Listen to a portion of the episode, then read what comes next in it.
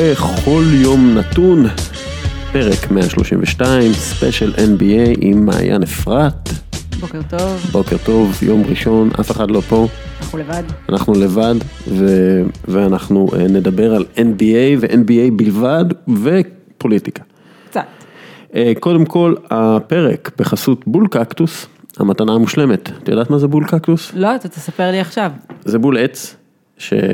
הוא בול עץ יפה, זה העציץ של הטבע, פשוט מרוקנים בצורה מאוד אה, יפה את האמצע, ומכניסים לשם עציץ, אה, בדרך כלל קקטוס, וקקטוס זה משהו שנשמר ונראה יפה מאוד, אה, מתנה מושלמת למשרד, למשפחה, ליום נישואים, ליום... לא צריך הרבה החזקה, קקטוס.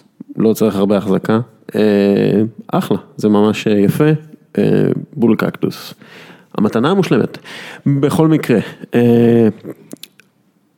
אם אנחנו כבר בפוליטיקה, אנחנו גם נזכיר שהפרק בחסות, אירוע שלך עם מפתח דיין. כן, ב- אנחנו מזמינים אתכם ביום שישי הקרוב, שני ל-אחת עשרה, שתיים וחצי בצהריים, סקייפ סיטי פה בתל אביב, ברחוב בן יהודה, נדבר קצת על הבחירות בארצות הברית, לא צריך להבין הרבה, אנחנו מתחילים ממש בבייסיקס, בחוקים, בכללים, מי עומד לבחירה ומי לא. אז, אז הבחירות זה לא הבחירות לנשיאות מן הסתם. לא, לא, זה הבחירות של אמצע הקדנציה, קונגרס, סנאט, בחירות בתוך המדינות, אנחנו נעבור קודם כל על באמת, על כל החוקים, כללים, מי עומד לבחירה, מה המשמעויות, ניכנס קצת גם קצת, ככה, קצת למרוצים מעניינים, שיכולים ככה להשפיע על הסביבה הכוללת בארצות הברית, גם מרוצים בתוך המדינות שיכולים לקבל השפעה הרבה יותר גדולה ממה שחושבים, ונשתדל לא לעשות הערכות, כי כבר די, כולם יודעים אחרי אלפיים ושש עשרה שזה מסוכן. אי אפשר לעשות הערכות, במיוחד כשמדובר בבוטים רוסיים שעוזרים לכל מיני מועמדים. ראינו את לברון ג'יימס עם כובע של בטא. כן, לא סתם, בסן אנטוניו, בטא אורורק, הוא מועמד לסנאט בטקסס, מול תד קרוז המכהן, אנחנו מכירים את תד קרוז, הוא היה גם מועמד לנשיאות. ליין תד. ליין תד, כן, אז בטא אורורק ככה רץ נגדו בטקסס, ויותר מזה, מה שהיה חשוב, הוא כנראה לברון להדגיש, זה יצאו להצביע, טקסס הייתה המדינה ארבעים ושבע באחוזי הצבעה בבחירות הקודמות, ככה רייצ'ל ניקלס כתבה, אז אני מניחה שהיא ככה דיברה עם האנשים של לברון, והבינה שזה חלק היה מהמסר, גם צאו להצביע, לא משנה למי, ונראה, ונדבר על הדברים האלה ועוד, ביום שישי, שני ל-אחת עשרה, שתיים וחצי בצהריים, זמנים להצטרף אלינו לשיחה כללית על פוליטיקה כקבלת שבת. ויפתח דיין, he's a very handsome man, אז אנחנו צריכים להזכיר את זה. מועמד, נראה כמו מועמד רפובליקני ככה, מפלורידה. ככה אומרים, ככה אומרים אחרי ההרצאה הראשונה, קיבלנו תגובות. אז ככה, אפרופו פוליטיקה, אני רוצה להדגיש מהלך פוליטי מבריק, של מישהו שנקרא רג'ון רונדו, או רג'ון רונדו, הוא נתפס יורק על קריס פול במשחק בין לוס אנג'לס לייקרס ליוסטון רוקטס, משחק בית הראשון של לברון ג'יימס בלוס אנג'לס, ואז מה שהוא עושה זה ספין מפואר, שבו הוא פשוט אומר, במקום שכולם מדברו על, על זה שהוא ירק, ושהוא בן אדם בעייתי, ושבעבר היו לו התבטאויות על הומוסקסואלים ווואטאבר, הוא אומר את הדבר הבא, כולם יודעים שקריס בול, קריס פול אה, הוא לא בחור טוב, הוא, הוא אה, חבר לקבוצה גרוע, bad teammate, ואז...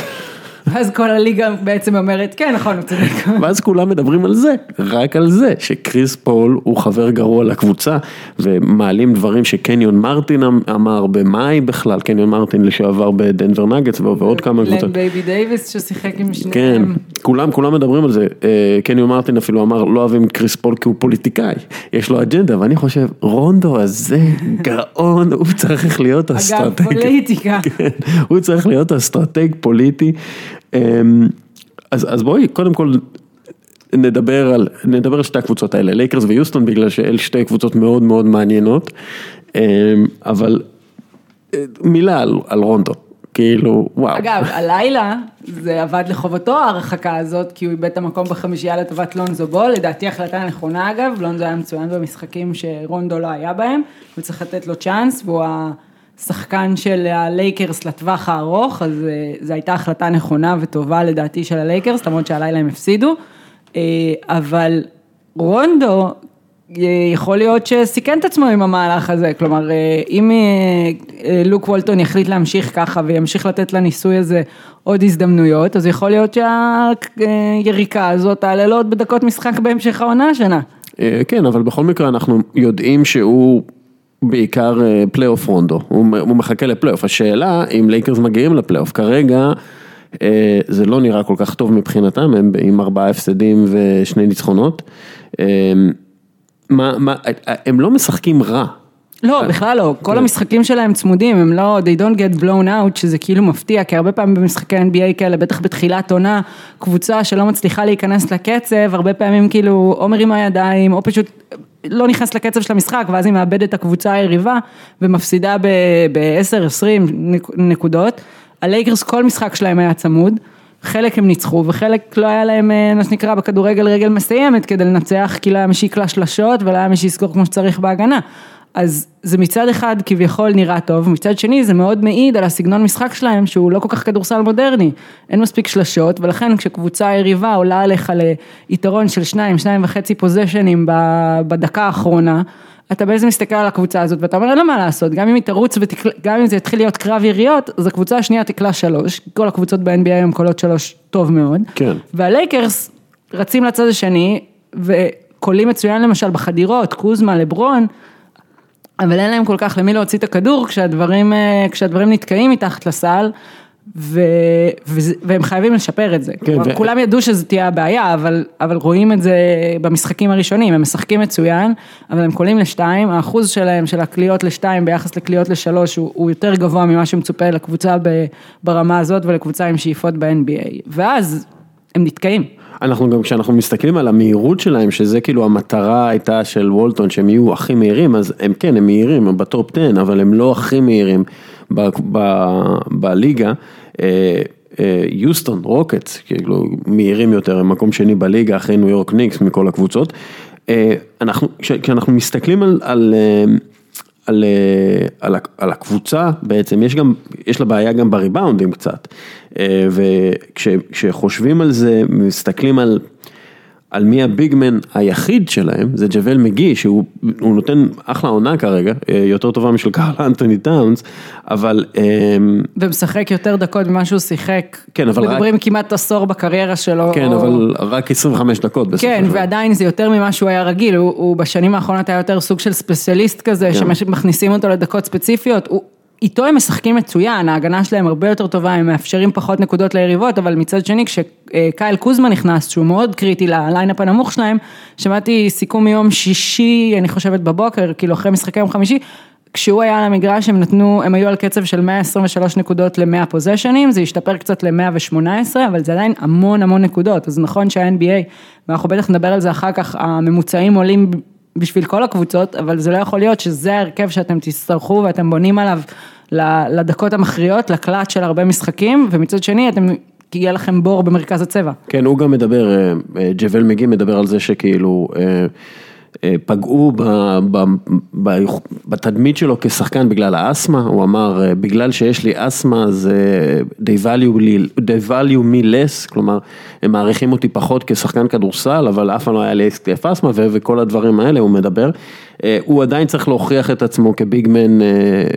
טוב בקבוצה, כזאת, כמו הלייקרס, כי בגולדן סטייט פשוט הכל היה סביב, לא, לא סביבו, אבל הכל הוא פשוט היה, הוא התאים כמו מסמר לקרש, אבל בסופו של דבר הוא פה צריך להיות הפטיש באיזשהו מקום, ואני לא יודע אם זה הכי מתאים לו כרגע. כשאנחנו כן מסתכלים אבל על הלייקרס, אנחנו רואים שהם בסדר גמור בכל מה שקשור למסירות, כלומר, הם...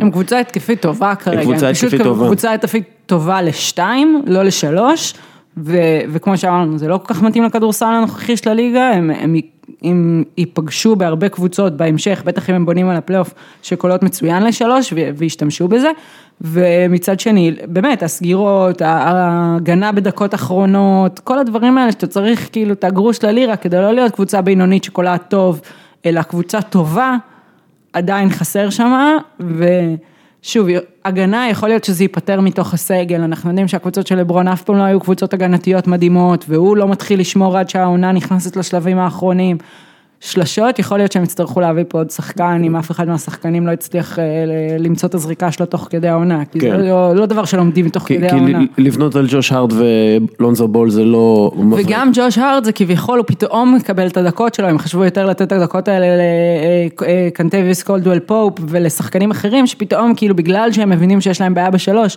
וג'וש הארט מצליח לתת, ולונזו בול גם בזכות השלשות כנראה קיבל את המקום שלו בחמישייה. אז, אבל זה לא השחקנים שבנית עליהם, אז ברור כן. שאתה מבין שאתה צריך להביא את הכלייה הזאת מאיזשהו, מאיזשהו מקום, לא בהכרח מהשחקנים האלה. מבחינת אופנסיב רייטינג הם מקום חמישי, כלומר בהחלט לא רעים, מבחינת דיפנסיב רייטינג הם טיפה פחות טובים, הם אחת מהמקום, מהמקום עשרים ושלוש בליגה, שזה לא הכי טוב בעולם, כשאנחנו חושבים על לייקרס ושינויים אפשריים, אני רק רואה את זה קורה בדצמבר, אחרי בעצם שאפשר לעשות טריידים על השחקנים שחתמו הקיץ, שזה הרבה... שזה רוב הקבוצה שלהם, לכן אין להם הרבה... בדיוק, אז כרגע אין להם גמישות כדי לעשות טרייד כרגע, אבל בדצמבר תהיה להם יותר גמישות, וכבר... יש דיבורים, גם ביל סימונס אמר את זה, ו- ו- ואחרים דיברו על זה, דיברו על דמיין לילארד, שדמיין לילארד כרגע בפורטלנד, אני לא רואה שום סיבה שמישהו אי פעם יעשה עליו טרייד. עבר ב- היום לדעתי את אחד השיאים של... קלייד דרקסלר. קלייד דרקסלר. כן, עם שמונה עשרה פעמים הוא קלה ארבעים נקודות או יותר במשחק, עבור פורטלנד זה יותר מקלייד דרקסלר, יש לו שלושים ושלוש נקודה שמונה נקודות למשחק, בפילד גולד של, עם אחוזים מצוינים של ארבעים ותשע אחוז מהזה, שלושים ושמונה אחוז מהשלוש, מוביל את רשימת הקלעים ב-אן בי איי על סטף קרי וקמבה ווקר, שדרך אגב גם כן נותן משחקים גדולים. יוסטון, דיברנו על לייקרס, כמו קבוצה שתילחם על מקומה בפלייאוף עד הרגע האחרון, יוסטון, וואו, אני לא חושב... לא הייתה אמורה להיות קבוצה שתפתח את העונה בצורה כל כך, בצורה כל כך צולעת, נקרא לזה, כי זה מה שנקרא, לא נכריז הכרזות פה היום בפוד, כי זה בכל זאת שבוע וקצת לתוך העונה, אבל... לא התחילו טוב, והרבה מהשינויים שאנשים פחדו מהם, של לוותר על שחקן כמו אריזה, ולהביא במקומו שחקן כמו קרמלו, קצת, ב... קצת מתממשים, חברנו אירן סורוקה באמת אמר אתמול שבקבוצה שוקלים לשנות את, ה, את השיטה ההגנתית שלהם, של להחליף על הכל, כי מסתבר שכשאתה עושה את זה עם שחקן כמו אריזה, שיכול לשמור את הכל, ואז אתה מכניס פנימה שחקנים פחות טובים מזה, ובראשם קרמלו, אז אתה לא יכול להחליף על הכל, אתה צריך שתהיה לך תוכנית הגנתית, שאומרת את מי אתה מחביא בהגנה, ומי צריך ללכת לשמור על הכוכבים של היריבה. כן, זאת בעיה גדולה, שאתה צריך להחביא גם את הרדן באיזשהו מקום, וגם את קרמלו אנטוני, ואין לך שחקן מגוון ו- והגנתי מצוין, כמו אריזה ולוק בועמוטה, דיברנו על זה ממש לפני כמה שבועות, כשעשינו את הפריוויו לעונה, ואמרנו שיוסטון נראית כאילו היא לקחה צעד אחורה, זה נראה כמו חתיכת צעד אחורה, ואפרופו סורוקה חברנו, הוא שולח לנו סטטיסטיקה שמראה, שהרוקטס מאפשרים מאה ושש עשרה נקודות פר מאה פוזיישנים, עם אנטוני על המגרש, ו-מאה וחמש נקודות ל-מאה פוזיישנים, כשהוא יושב בצד. It's hard to outscore it, כי זו אותה בעיה שיש ללייקרס עם קוזמה, זה נכון שהקבוצות האלה הן קבוצות התקפיות טובות, אבל עדיין, to outscore קצב של מאה שמונה עשרה, מאה שש עשרה פוזיישנים למשחק, אומר שכל זריקה שהשחקנים שלך זורקים צריכה להיכנס, אתה משאיר הרבה נקודות ליריבה שלך, אתה נכנס לשוט-אוטים כאלה, עכשיו... אנחנו רואים שיוסטון גם, לפי הדיווחים, הגדילה את ההצעה לטרייד על ג'ימי בטלר. כן, לארבע, ארבע בחירות דראפט פלוס. פלוס בסיבוב הראשון, פלוס פלוס. שוב, יכול להיות שזה הפתרון שלהם, ג'ימי בטלר כרגע במנסוטה הוא כל הקבוצה, הוא גם השחקן ההגנתי הכי טוב שלהם, הוא גם, ה... הוא גם השחקן ההתקפי הכי טוב שלהם. What can go wrong, להביא ג'ימי בטלר בשביל העתיד שלך, ולהיות אבל שוב, יכול להיות שזה באמת... הפתרון שבמידת מה יעזור להם, כי הוא, כי הוא כן יכול לשמור, ואותו לא צריך להחביא, והוא גם יכול לקלוע, והוא באמת פותר לך יותר בעיות מאשר, מאשר מייצר. פול פירס כבר השווה את ההצעה הזאת להשוואה של, להצעה של ברוקלין לבוסטון לפני כמה שנים, שבעצם הצעה שהרסה את ברוקלין, שהם לקחו את קווין גרנט ופול פירס עבור כל הבחירות דראפט בעשור הקרוב שלהם בערך, ובוסטון נבנתה מזה, וברוקלין... כן, צריך להגיד, יוסטון הרי היא כן קבוצה שתצטרך להיבנות מחדש, קרמלו לא בן שש עשרה, וגם לא קריס פול לא יהיה איתם לנצח. הוא גם לא כל כך יפה. כן. וגם, ואפילו ג'ימי בטלר כבר, כבר על סף גיל שלושים, אז אתה, זה לא בדיוק שחקן שאתה מביא, ואתה אומר, סבבה, אני אמכור את כל הבחירות דראפט שלי, אבל אני אסגור איתו עכשיו עשר שנים קדימה, או שיש לי שחקנים אחרים בסגל שלי, שאני אסגור איתם עכשיו עשר שנים קדימה, ואני יודע מה אני הולך לעשות בלי הבחירות דראפט האלה. כן. זה לא המקום שיוסטון נמצאת בו. מצד שני, הם כנראה באמת, כמו שהרבה אנשים אחרים מרגישים, מרגישים שהם לא עשו את הבנייה הכי טובה שהם יכלו לעשות בקיץ, ולא החליפו. נתנו לשחקנים ללכת ולא הביאו בדיוק את המחליפים הכי טובים שלהם, ולכן הם צריכים עדיין לעשות מקצה שיפורים. ואני חושב שפה גם יש מבחן אישיות לקריס פול. קריס פול התחיל את העונה בבלגנים בלייקרס, באיזשהו מקום, הורחק, חזר, יש את השם שלו בכותרות, שהוא בעתימייט, גאון הרונדו הזה, ופתאום הם צריכים להילחם, וכשצריכים להילחם, אז קריס פול לא אכפת לו, מה החברים שלו לקבוצה בהרבה מובנים, והוא ייצק עליהם, וירדה בהם, וידרוש מהם, ואז האידיליה שהייתה בשנה שעברה, בין הרדן לפול, והעובדים מסביבם, אריזה ובועמוטה וכל החברה האלה, תעמוד למבחן, ואם מכניסים לשם את ג'ימי בטלר, ואת קרמלו אנטוני, בדיוק, וגם זה... ג'יימס הרדן לא, קשה להגיד שבשנים לפני פול, שהוא הגיע לקבוצה, הוא מנהיג, אבל אני לא יודעת כמה הוא מנהיג חברתי של הקבוצה, הוא מנהיג אותם על המגרש. הוא מנהיג אותם למועדוני חשפנות. כן, לא, הוא מנהיג אותם על המגרש, הוא בטוח בן אדם שמצחיק ומשעשע להיות סביבו, אבל אני לא יודעת כמה יצא לו באמת להיות המנהיג, שכאילו בתקופה קשה של הקבוצה, לוקח את הקבוצה לפליירס אונלי מיטינג, ואומר חבר'ה, אנחנו צריכים לעשות דאבלינג דאון, אנחנו צריכים להשקיע פה, אנחנו צריכים להשקיע שם. הוא לא בדיוק עשה לי את הרושם של השחקן הזה ושל האישיות הזאת, שיכול לחפות על זה שבאמת יש בקבוצה הזאת כל מיני גורמים שאולי יותר, לא, אני לא אגיד זה עסוקים בעצמם, אבל עסוקים בהצלחה של הקבוצה על המגרש, ולא בהכרח עסוקים בלייצר בערכת שהיא כולם תפקדת וכולם אוהבים אחד את השני ומחבבים אחד את השני ומסתדרים ויודעים לדבר על הבעיות כשהם קורות. אז, אז את יודעת מה, אם אנחנו כבר מדברים על uh, מנהיגים, uh, אחת מהבעיות, לפי דעתי, אחת מהקבוצות הכי בעייתיות שיש כיום היא אוקלאומה. אנחנו מדברים בעצם על קבוצה שבלי ניצחון נראית רע מאוד, והיא כאילו, הם חגגו את פול ג'ורג' שכביכול אין סיבה שהיא תראה ככה, כי הסגל לא באמת השתנה בצורה משמעותית, להפך, הם כאילו נמצאים במקום יותר טוב ממה שהם חשבו שהם יהיו בתחילת העונה הזאת, כמו שאמרת, כי פול ג'ורג' נשאר. אין סיבה שהם כביכול יראו ככה, נכון ש... אבל זה, זה פשוט נראה כאילו הם, הם לא מצליחים לעשות שום דבר אה, אה, עם, עם, עם, עם עתיד, אה, זה נראה ככה. אה, אנחנו מדברים על פול ג'ורג' ו, אה, וראסל וסטברוק, שנראים כאילו יש להם בעיות כימיה. שזה, שזה אמור שזה, להפתיע. שוב, זה מוזר, כן. כי, כי הרי למה אתה בוחר להישאר, אם אתה חושב שאתה לא מסתדר איתו, על אף שזה מה שיש בקבוצה, אין עוד משהו באוקלאומה, ו, והוא בחר להישאר. ואין להם, אין להם, אין להם זריקות משלוש, אין להם שחקנים ש, שיכולים לקחת על עצמם. צריך לא... גם להגיד, וסטברוק התחיל את העונה הזו, קצת צולע ליטרלי, כי היה לו בעיות עם הברך, ורק ברגע האחרון, ממש לקראת פתיחת העונה, עשו לו עוד איזושהי פרוצדורה בדרך, וזה הקבוצה, אנחנו ראינו אותם שנה שעברה, הוא היה... כמעט על סף הטריפל דאבל כל משחק, לא בהכרח כי הוא כזה אילוי בכדורסל, אלא כי הוא פשוט נדרש לעשות הכל, וכשהוא לא יכול לשחק בקצב הזה כל לילה, או שהוא משחק בקצב הזה, אבל לא מצליח להגיע לאותם מספרים שהוא הצליח לעשות בעונה שעברה, אז פתאום אנחנו רואים שמה שחשבנו על אוקלאומה שנה שעברה, שראסל וסטברוק לבדו, או ראסל וסטברוק עם קצת עזרה מפול ג'ורג', זה לא באמת קבוצה, זה, זה איזשהו... איזושהי עגלה שטיפה צולעת, כלומר היא מצליחה להתקדם, אבל לא להיות בטופ לבל. בכל שנה יש את הקבוצה הזאת שמופתעים מזה שהם לא בפלייאוף. או קבוצה שהייתה אמורה להיות טופ ארבע, והם טופ ארבע מלמטה. כלומר יש את הקבוצות המאכזבות האלה. האם אוקלאומה נראית בדרך לדבר כזה? כי...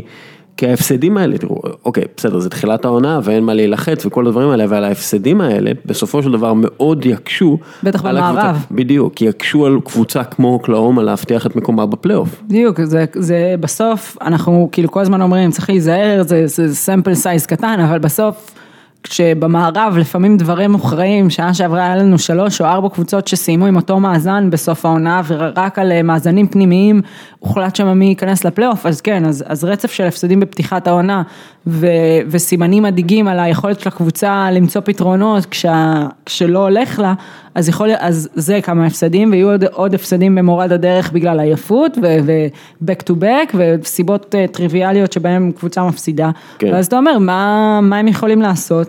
אנחנו גם נדבר על זה, אבל בסוף יהיה פה, תמיד בסוף איזושהי קבוצה מאבדת סבלנות, ומתחילה לעשות שינויים, או לפטר את המאמן, או, או כל מיני דברים כאלה, אז יש לנו את, את, את, את ה-Thunder, ויש לנו את וושינגטון, שלא נמצאת איפה שהיא חשבה שתהיה, ובסוף באיזושהי מהקבוצות האלה, הלחץ ישפיע, וגם זה יהיה טעות נגיד, לפטר את המאמן, כי שעה שעברה עושה עבודה טובה, זה, זה עוד מכה שיכולה להיכנס לתוך הבלגן הזה, ולתוך הסדר הדברים של הקבוצה. אז בואי נדבר באמת על וושינגטון, עוד אחת מהקבוצות האלה שהתחילו את העונה בצורה מזעזעת.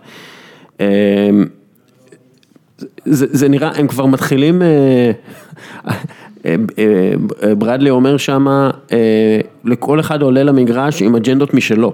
זה לא, זה לא טוב, זה לא טוב, שקבוצה מתנחל, מדברת ככה, ג'ון וול גם כן פותח. ומצד שני, הם כל הזמן אומרים, לא סופרים אותנו כמו שהיינו מצפים, או לא מתייחסים אלינו מספיק בכבוד, או על מה? כלומר, מה עשיתם בשנים האחרונות, ש, שלא סופרים אתכם עליו מספיק, או לא מתייחסים אליכם מספיק בכבוד? וזה עכשיו, עוד נכון, לפני... אף אחד לא ציפה שתהיו במקום שאתם נמצאים בו עכשיו, בתחתית המזרח, אבל עדיין, הקבוצה לא, לא נראתה טוב גם שעה שעברה וגם, גם לפני שנתיים, וכן, יש שם הרבה, ואני אומרת, וה, והדוגמה הזאת של אתם לא מכבדים אותנו מספיק, או לא יודעים לנו את הכבוד מספיק, מרגע מה סוג האישיות של האנשים שם, כלומר, כן. הם עסוקים יותר בטינה, על מה שלא נתנו להם, ואולי היו צריכים לתת להם, מאשר באמת להיות שו, שווי ערך, לאיפה שהם חושבים שהם צריכים להיות, שלא לדבר על זה, שלתוך הבלגן הזה, הוספת השנה גם דווייט האוורד, שכולנו יודעים כמה... שלא שיחק עדיין. שכולנו אבל גם יודעים כמה אכפת לו מהחברים שלו לקבוצה וממשרי אווירה נעימה בחדר ההלבשה, מה שנקרא. כלומר, זה באמת איזשהו סיר לחס שתמיד היה יותר בטוח בעצמו ממה שהוא צריך להיות על, לפי היכולות במגרש הכדורסל, ועכשיו הוא גם באמת משחק רע, ואנחנו יודעים שאתה יודע, כשמנצחים הדברים הולכים טוב, וכשמפסידים תמיד הדברים הולכים רע, אנחנו, זה הולך רע שם, כן. בוושינגטון, זה נראה כאילו וושינגטון ואוקלאומה, הם מהקבוצות, עם, עם, בוא נגיד שהם כבר שמו את האקדח על השולחן של המאמנים, או שהם עדיין לא שמו את האקדח? אני חושבת ששוב... סליחה על הביטוי, האמת היא, האמת היא, לא צריך, עם האקדחים היום... היום לא צריך. האם הם שמו את העט שעליו יחתום על הסכם פיצויים? אני לא... שוב, שבוע ראשון של העונה, יכול להיות שבקבוצות האלה עוד מצליחים לנשום אוויר קצת, ולהגיד לעצמם שעוד שנייה הכל מסתדר, אבל ברור שאם הנרטיבים התקשורתיים, מה שנקרא כמו שלנו, ובטח בארצות הברית, התחילו לדבר על מי הקבוצות שציפו להיות במקום אחד, וכרגע נמצאות במקום אחר לגמרי, אז יפעילו לחץ עליהם גם מבחוץ, גם על אוקלאומה וגם על וושינגטון, כי אתה יודע, כשאתה... כשאתה הסאנס או כשאתה הקינגס ואתה למטה, אף אחד לא באמת ציפה ממך להיות במקום אחר, אבל כשאתה וושינגטון, כשאתה אוקלאומה, אז מתחילים להפעיל עליך לחץ, ואתה מתחיל להפעיל הלחץ על עצמך, וקבוצות אחרות בינתיים נראות מצוין, וה-אן בי איי, אנחנו נדבר על זה, התחיל את העונה בצורה מדהימה, ואתה היחיד שלא בחגיגה, ומהר מאוד אתה צריך להתחיל לקבל החלטות, כי העונה, שוב אנחנו אומרים, העונה ארוכה, אבל לא כזאת ארוכה שאתה יכול לפצות על כל מה שעשית בחלק הראשון שלה. כן, עוד קבוצה שלא בחגיגה, והאמת היא, זה, זה קצת, זה באמת עצוב. קליבלנד קוולירס, בלי ניצחון אחרי שישה משחקים, מוכרים שם כרטיסים בשני דולר כבר. צריך שלם שני דולר, כדי לבוא לראות את זה. הם מוכרים כרטיסים בשני דולר כרגע בקליבלנד. פוסט לברון נראה כאילו כל מה שחשבו שהולך לקרות בקליבלנד, שהקבוצה הזאת שהייתה בגמר בשנה שעברה, תקרוס ותגיע לאיזשהו מצב של טנקינג שהיא עושה על עצמה, כאילו בלי לרצות, זה כנראה מה שקורה. אנחנו... אין עתיד לקליבלנד, אה? כלומר, שוב, אני לא יודעת איפה הם יבחרו בדראפט, אבל זה הדבר הבא מבחינתם, כלומר, מעכשיו עד הקיץ, אין להם כל כך הרבה מה לעשות. אתה נשאר כשהשחקן המוביל שלך, עם כל הכבוד, זה בסוף קווין לב, שגם כשלברון היה שם, וגם כשקיירי היה שם, היה ספקות לגבי כמה הוא יכול לעזור להם להוביל קבוצה, אז לבד הוא בטוח לא יכול, ובטח לא לבד, ממש לבד, כלומר, אין לו כמעט עם לשחק בקליבלנד. יש להם, יש להם, הם החתימו אותו על חוזה מאוד גדול, הם יכולים לעשות עליו טרייד בדצמבר, אני לא רואה כל כך... את הקבוצה שתקפוץ עליו, שתקפוץ עליו כרגע. אולי מנסוטה, אחרי שהם בעצם ייפטרו מהבעיות האחרות שלהם, אבל לא, לא נראה לי שזה יקרה. אגב, גם, גם מנסוטה תהיה בבעיה דומה, ג'ימי בטלר הוא לא לברון, אבל גם במשחקים הראשונים, שאתה רואה את המשחקים של מנסוטה, אתה יודע, זה קצת כמו אמא שמכריחה את הבן שלה לאכול טרד, כשג'ימי בטלר משחק, הוא משחק מצוין, ומנסוטה נראית נהדר, והיא נראית כמו מה שחושבים עליה, וגם ג'ימי בטלר עצמו נראה טוב, כלומר הוא משחק כנראה בלי חשק, אבל הוא עושה את זה מצוין. בלילה הוא לא נראה טוב, אבל כן. כן, במשחקים הראשונים, ואז במשחקים שהם נותנים לו לנוח, או משחקים איתו מאה דקות, כי הם מבינים שכאילו צריך לשחק עם החבל הזה בעדינות, ולנהל את הסיטואציה הזאת בעדינות, אז הקבוצה לא מתפרקת, אבל היא הרבה פחות טובה בהתקפה, היא הרבה פחות טובה בהגנה, היא הרבה פחות טובה בהכל. כן. אוקיי, בוא, אחרי שדיברנו על וושינגטון, אוקלאומה, קליבלנד, בואי נדבר על קבוצה שעושה סבבה, שהיא נראית טוב. טורונטו רפטורס של קוואי לנארד, בלי הפסד, מנצחת משחקים, נראית נהדר, קיי לורי... קיי לורי מאוד השתפר. כן, השתפר. צריך להגיד את זה, שהשיפור הוא לא רק בזה שהוספתם את קוואי ושיניתם מאמן, ואולי סידרתם כמה דברים בשיטת המשחק שלכם, כרגע קיי לורי שהיה טוב, כן, שחשבנו שהוא בשיא שלו, פתאום משתפר עוד יותר, הוא משפר אחרים. אופנסיב רייטינג, מקום ראשון בליגה, דני גרין, כאילו מבחינת שחקן, דני גרין, מקום שני, קאי לורי. כלומר, אנחנו מדברים על שני שחקנים שהם הגיעו לאיזשהו סוג של סי נוסף, שחקנים מבוגרים, ואז צריך לשאול אם הם באמת יכולים להשאיר את הקצב הזה, אבל ניק נרס, המאמן שלהם, הוא בעצם ה... אדם היה עוזר מאמן של דוויין קייסי בשנה שעברה, ובעצם הוא עיצב את ההתקפה מחדש של טורונטו בשנה שעברה. הקיץ, הוא קיבל את התפקיד של מאמן הקבוצה, ושמעתי שהוא נסע למלא השתלמויות בקבוצות כמו שיקגו קאבס ולוס אנג'לס רמס, שזה בייסבול ופוטבול, כדי לדבר עם מאמנים על איך מתפעלים התקפה בקבוצה שלהם, בספורט שלהם, בענף שלהם, קיבל רעיונות מפוטבול ומבייסבול ומכל מיני, ממאמנים אחרים שהוא יושב ודיבר איתם, זה מה שהוא עשה בערך בקיץ, עבר השתלמויות ודיבר עם מאמנים, ואנחנו רואים באמת קבוצה שמתפקדת ברמה מאוד גבוהה, באקלים התקפי, די מדהים מה שקורה ב- בליגה, שוב, מוקדם והכל, אבל האם הם ולא בוסטון, כמו שכולם חשבו, זו הקבוצה הכי טובה במזרח, כי יש להם כנראה את השחקן הכי טוב במזרח, אם אנחנו נוציא לרגע את יאניס. אם אנחנו הולכים להגיד שזה טיעונה של התקפה, אז, אז כרגע כן, הם, הם בצמרת, הם בצמרת הנתונים ההתקפיים, לאורי שאמרנו שהוא השתפר, הוא כרגע על ממוצע של עשרה אסיסטים, זה, זה,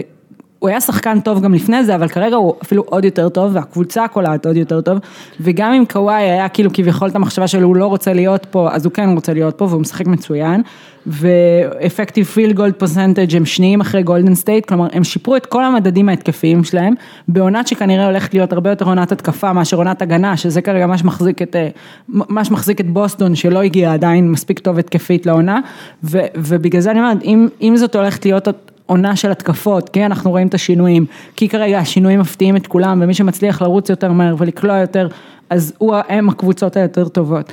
אז כן, אז, אז טורונטו נראית כרגע הרבה יותר טוב, וגם הרבה יותר מתאימה למה שאנחנו צפויים לראות העונה בליגה, שזה קבוצות התקפיות ברמה מאוד מאוד מאוד גבוהה.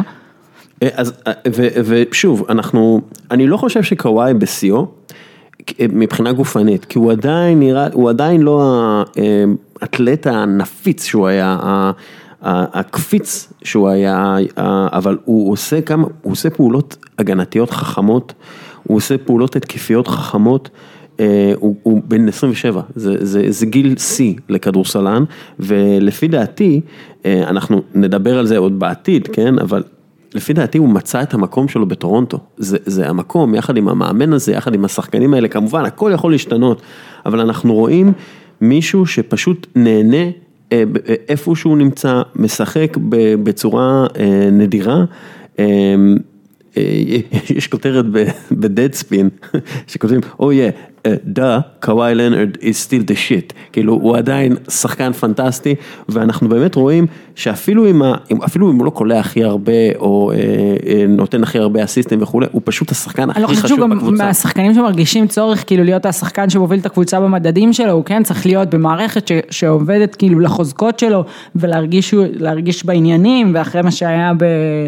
בסן אנטוניו באופן כללי לשחק, כי לא ראינו אותו משחק בשנה שעברה, אז קשה לנו להגיד איפה, איפה הוא היה מבחינת ה, המשחק שלו בשנה שעברה, אבל זה בטוח כנראה לא פגע בו, בו עדיין, ו, וזה השתפר לאורך זמן, הרי שחקנים שחוזרים מפציעות, אנחנו יודעים, לוקח זמן עד שהאקספלוסיביות חוזרת, עד שהם מרגישים בנוח לשים את, אותו, את אותם משקלים על הרגליים, לחדור לסל באותם עוצמות, זה כל מיני דברים שיכול להיות שפשוט כרגע לא, לא קיימים יותר במשחק שלו, אלא לא קיימים כרגע, כי הוא מרגיש שעדיין על קרקע לא יציבה אחרי פציעה, אבל... ו- ופציעה, צריך לזכור שזה פציעה בעצם ב- ברצועה, לא ברצועה, בגיד שסוחבת, כאילו שמחזיק את ההמסטרינג לברך בעצם, ו- וזה... ולשים עליו את כל מרגיש. המשקל, זה, כן. זה, זה, זה תחושה שאתה אתה מרגיש שאתה בתנועה כשאתה עושה את זה, ושחקנים לוקח להם זמן, אפשר לדבר גם על קיירי ארווינג ב- בבוסטון, ש- ש- ש- ששוב...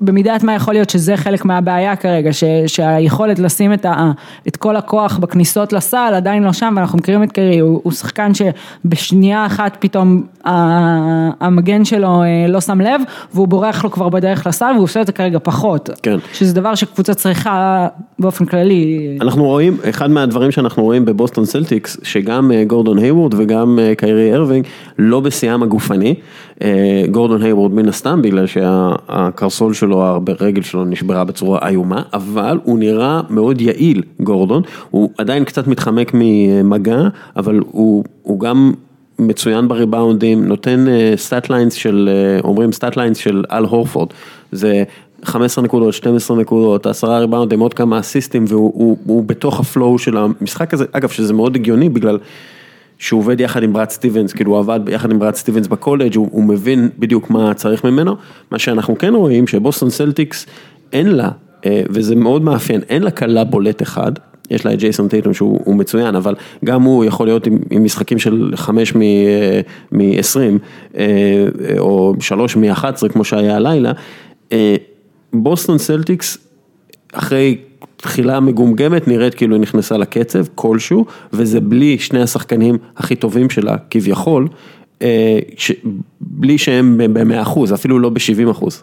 כן, הם, והם שיחקו טוב בלעדיהם לגמרי, שנה שעברה, הם הצטרכו אולי למצוא את האיזון, כלומר, מתי שחקנים כמו טייטום וג'יילן בראון מוסרים את הכדור, ומתי הם לוקחים אותו על עצמם, כי פתאום אתה לא מרגיש שאתה צריך לעשות הכל כמו שנה שעברה, אלא אתה מרגיש שיש לך למי למסור, או לאורפורד, או לקיירי, ואז אנחנו אומרים, הם עוד לא במאה אחוז, הקבוצה הזאת לדעתי, זה לא שחסר לה משהו, זה שכאילו האיזונים שם הפנימיים טיפה עוד לא במקום בדיוק, ואז שחקנים עוד לא יודעים, אני אקח את הכדור, אני זה, בינתיים היססת ועברה שנייה לקלוע.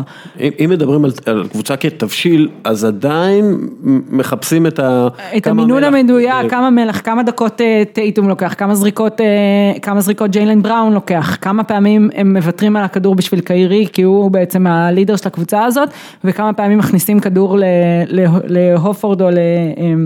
ואיך מכניסים את הספסל לתוך העניין הזה, בגלל שאנחנו... שנה שעברה הספסל בעצם היה הרבה יותר משמעותי, שחקנים כמו רוז'יר למשל, יכלו לקבל הרבה דקות, להיכנס לתוך המשחק, ואז להתחיל לקלוע נקודות ולתרום, והיום יש להם הרבה פחות זמן לעשות את זה, ההוגה של הדקות מתחלקת הרבה יותר בקמצנות נגיד את זה ככה, ואז שחקנים צריכים להיכנס וישר לעשות אימפקט, אחרת מישהו אחר ייכנס במקומם, וזה לפעמים קשה, זה מלחיץ את השחקנים, הם עוד לא יודעים איפה הם... כלומר, אם בטורונטו יש להם היררכיה מאוד ברורה, והם מבינים, אוקיי, דמר דרוזן עזב, נכנס קוואי לנארד, אנחנו ממשיכים הלאה, באיזשהו מקום, כלומר, יש להם המשכיות בלי... ההמשכיות, כלומר המאמן עזב, אבל העוזר מאמן שלו נכנס, דמר דרוזן, השחקן הכי חשוב, של, שאולי של, של הפרנצ'ייז הזה עזב, והגיע קוואי במקומו, אבל הם כאילו, כאילו הם ממשיכים, עם החבר'ה הצעירים שלהם, בוסטון, שכאילו יש להם המשכיות יותר ברורה לעין, הם כאילו אלה שצריכים לבשל מחדש את התפשיל, בגלל שיש לך פתאום שחקן חדש, אולסטאר, השחקן עם המשכורת הכי גבוהה, גורדון הייווד, וקיירי ארווינג, שהוא אמור להיות המנהיג. מה שמאוד מפתיע, דיפנסיב רייטינג אישי, מקום ראשון, טרי רוז'יר, מקום שני, מרקוס סמארט, מקום שלישי, ג'ייסון טייטום. ההגנה עובדת. ההגנה עובדת לחלוטין, הקבוצה עצמה גם היא גבוהה במדדים ההגנתיים. כן, הכי טובים בליגה. הכי טובים בליגה.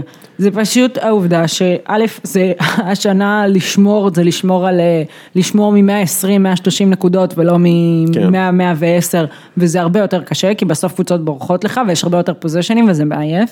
ומצד שני באמת למצוא את החלוקה, גם בשנה שעברה אפילו היה רגעים שאתה יודע, אני חושבת שביל סימונס כל הזמן אמר את זה, היה נראה לו שג'יילן בראון שוכח שהוא אחד השחקנים הכי טובים בקבוצה ובליגה, וכאילו מפזר את הכדור לשחקנים אחרים, וכאילו מוותר על זה ולא לוקח את הזריקות. הם יצטרכו למצוא שם יותר את האיזון ההתקפי של מי ראשון בהתקפה ומי שני ומי שלישי, כדי שההתקפה יותר תזרום ולא תיתקע בכל מיני מקומות, כששחקנים עוד לא בטוחים מי צריך לקחת את זה קדימה. מה שבטוח זה שג'ייסון טייטום בהחלט למד הקיץ אצל קובי בריינד, גם המובים שלו הם אחד לאחד קובי בריינד, שזה פשוט הזיה, באמת, פשוט רואים מובים של, של קובי בריינד, תסתכלו בטוויטר, תסתכלו ברדיט, ופשוט רואים שג'ייסון טייטום עושה מהלך שהוא פשוט למד אותו מיוטיוב של קובי בריינד, אין ספק בכלל. לא השחקן הראשון בליגה. לא, לא הראשון, אבל הוא עושה את זה פשוט ברמה אחרת, וגם יש לו גוף יותר אתלטי מקובי בריינד באיזשהו מקום. זה דבר אחד. דבר שני, זה, זה מאוד מפחיל מבחינת שער הליגה, שבוסטון מתחילה, מתחילה מגומגמת עם שחקנים פצועים שצריך להחזיר לזה, והם מקום ראשון בהגנה, ועוד יש להם המון להשתפר בהתקפה. יש להם יופי של, אם יש קבוצות, דיברנו על הלייקרס, שיש לה איזושהי, הם טובים כרגע בהתקפה, אבל יש להם איזושהי דלילות התקפית בשלוש נקודות, אז אפשר להגיד שלבוסטון יש יותר מדי אפשרויות כרגע בהתקפה, והם פשוט לא מוצאים את האיזון הנכון בין כולם, השחקנים עוד לא... הם ניצחו, הם ניצחו גם את אוקלהומה לאחרונה, שזו קבוצה כביכול נואשת לניצחון, והם ניצחו גם את דטרויט, שהיו מושלמים עד שהם הגיעו מול בוסטון, דטרויט עם... עם חזרה לחיים של בלייק גריפין. בלייק גריפין, שהיה לו שם כמה מהלכים נגד בוסטון, שזה היה נראה כאילו שכח כדורסל. מצד שני... כמה שחשבנו שהוא שכח כדורסל בשנים האחרונות, בחצי השני של הקריירה שלו בקליפרס, דווקא השנה הוא פתח את העונה בדטרויט מדהים, כלומר המספרים שלו הם יוצא מן הכלל וגם... דרמנד עם גם כן מספרים מפלצתיים בריבאונד, הם נראה לי... אני לא יודע אם הם אורלנדו של תחילת העונה שעברה, או אם הם דטרויט פיסטונס.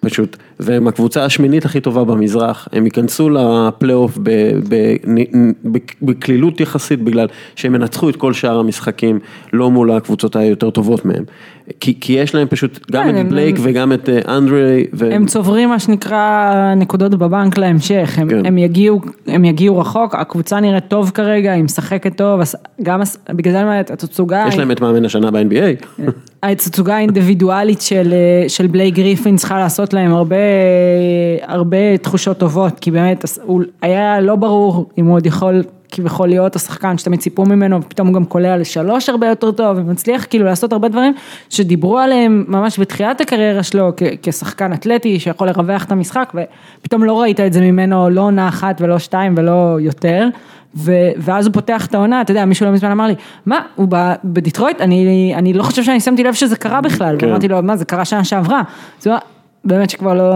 כלומר, האימפקט שלו כשחקן, שמדברים עליו, ש, שקמים בבוקר ורואים שהוא קלה כך וכך נקודות, קצת נעלם, ופתאום אנשים קמים בבוקר ורואים חמישים ושש נקודות לבלייק גריפין, ונזכרים שכן, שדיברנו עליו כאחד מהשחקנים הכי טובים בליגה, כשהוא, כשהוא נכנס, ו, ובשנים כן. הראשונות שלו. היה, היה מאוד נחמד לראות uh, בפלייאוף את uh, פילדלפיה נגד דטרויט, בגלל שג'ואל אמביד ואנדר דרמונד uh, שונאים אחד לשני. וזה יהיה אולד סקול לגמרי. וזה יהיה מכות, וזה יהיה שני uh, ביגמנים uh, uh, הולכים, אז, אז נראה לי שזה יהיה משהו שאולי לצפות לו. אז uh, זה, זה נחמד מבחינתם.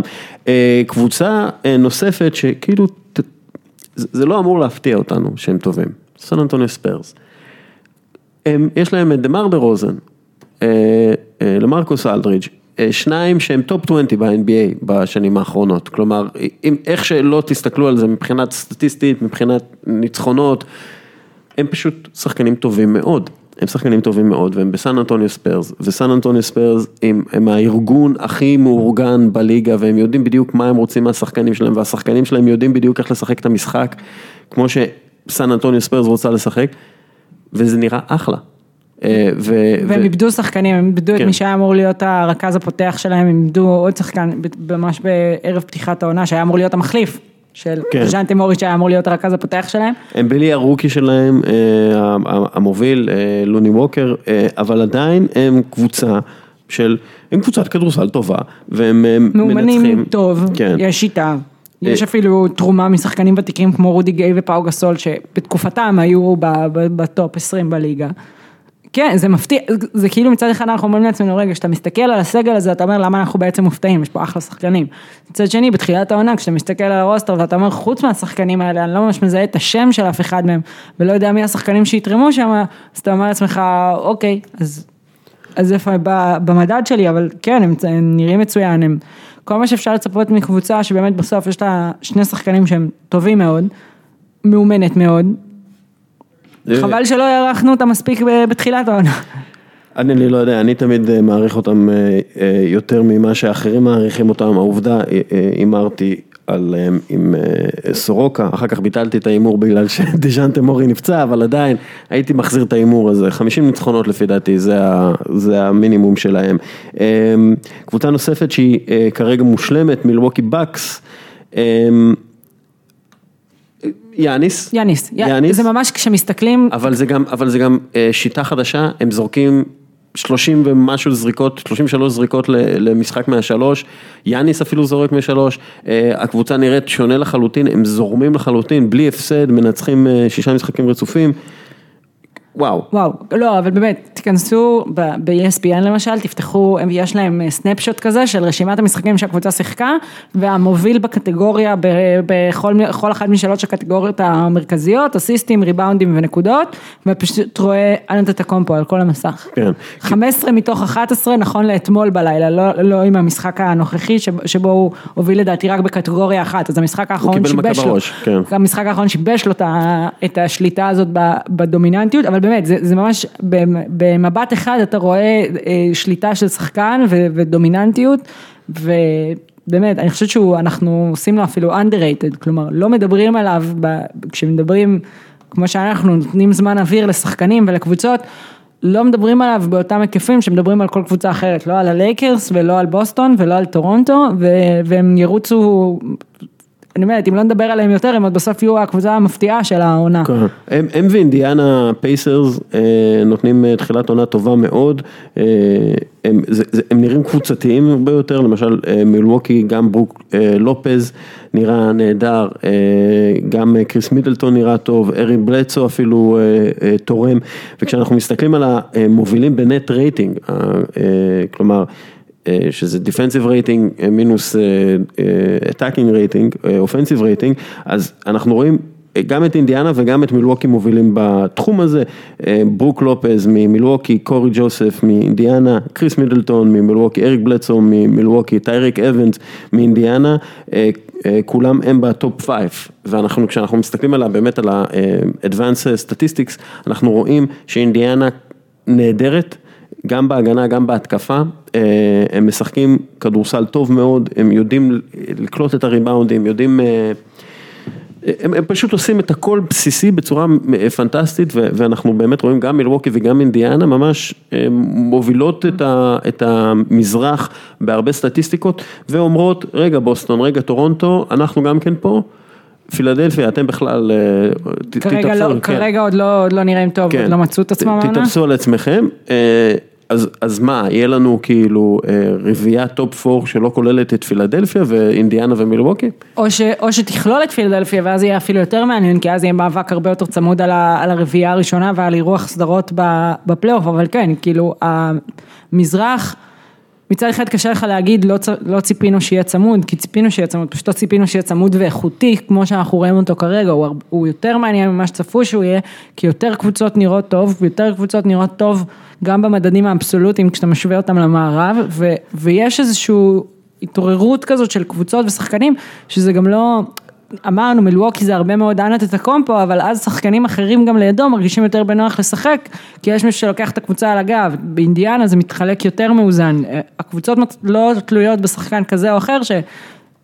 שוב, במידה, כן? אבל שאם, שרק הוא, אתה בא לראות אותו. כלומר, הקבוצות נראות הרבה יותר טוב מאשר שחקן כזה או אחר, שאתה יודע, לברון בלייקרס, שאנחנו יודעים שזה המדד היחיד. כן, אנחנו, יאניס, אם הוא ממשיך בקצב הזה, כלומר, גם בתחילת העונה שעברה הוא התחיל קצב מטורף, אבל הוא, הוא קצת ירד, הוא, הוא משחק פחות דקות העונה, אבל זה בסדר, בגלל שהוא נח יותר, הוא גם דיבר על זה, הוא אמר שהוא נח יותר וזה סבבה, הוא על עשרים וחמש, כאילו עשרים ושש נקודות למשחק, כמעט שש עשרה ריבאונדים למשחק, ועוד uh, כמעט שבעה אסיסטים למשחק. אנחנו מדברים על באמת uh, עונה uh, אדירה uh, מבחינתו, הוא על uh, uh, גם, גם, גם ה-פי אי אר שלו uh, ברמה... שחקן עם מה שנקרא שימוש הכי גבוה כרגע בליגה, כן. שזה פעם היה ה-usage. משהו שהיה שמור ל, רק ללברון, וכל שנה היינו רואים את זה, וכרגע הוא באמת ה-usage הכי גדול ב... בליגה, וגם זה עובד לקבוצה שלהם ב-שש אפס, זאת אומרת, זה לא איזשהו יוסד של שחקן, כי אין לך משהו אחר שיתרום לניצחונות, אלא יש לך שחקן שפשוט יכול לקחת את הקבוצה על הגב, ולהביא אותה לניצחונות. ואם אנחנו כבר באמת עם שחקן שלוקח על הגב, בואי גם נדבר על... על ניו אורלינס של אנתוני דייביס, שזה אשכרה ניו אורלינס של אנתוני דייביס, אנתוני דייביס, חוץ מהעובדה ש...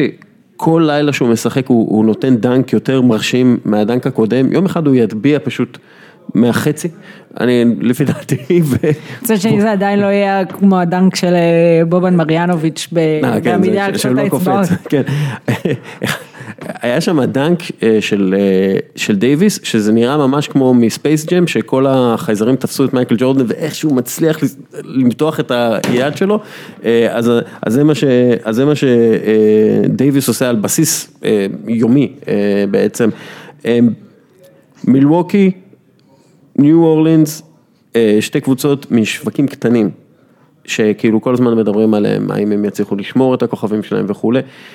אני רוצה לדבר איתך שנייה על זה, כי אנחנו רואים, ואני הולך עכשיו רחוק, אנחנו רואים כמה קבוצות שמסיימות, שיש להם קבוצות ענק, משווקים גדולים שהם כושלות, ניו יורק, ניקס, לדוגמה, אפשר להגיד לייקרס, עד לפני, כן, חצי שעה.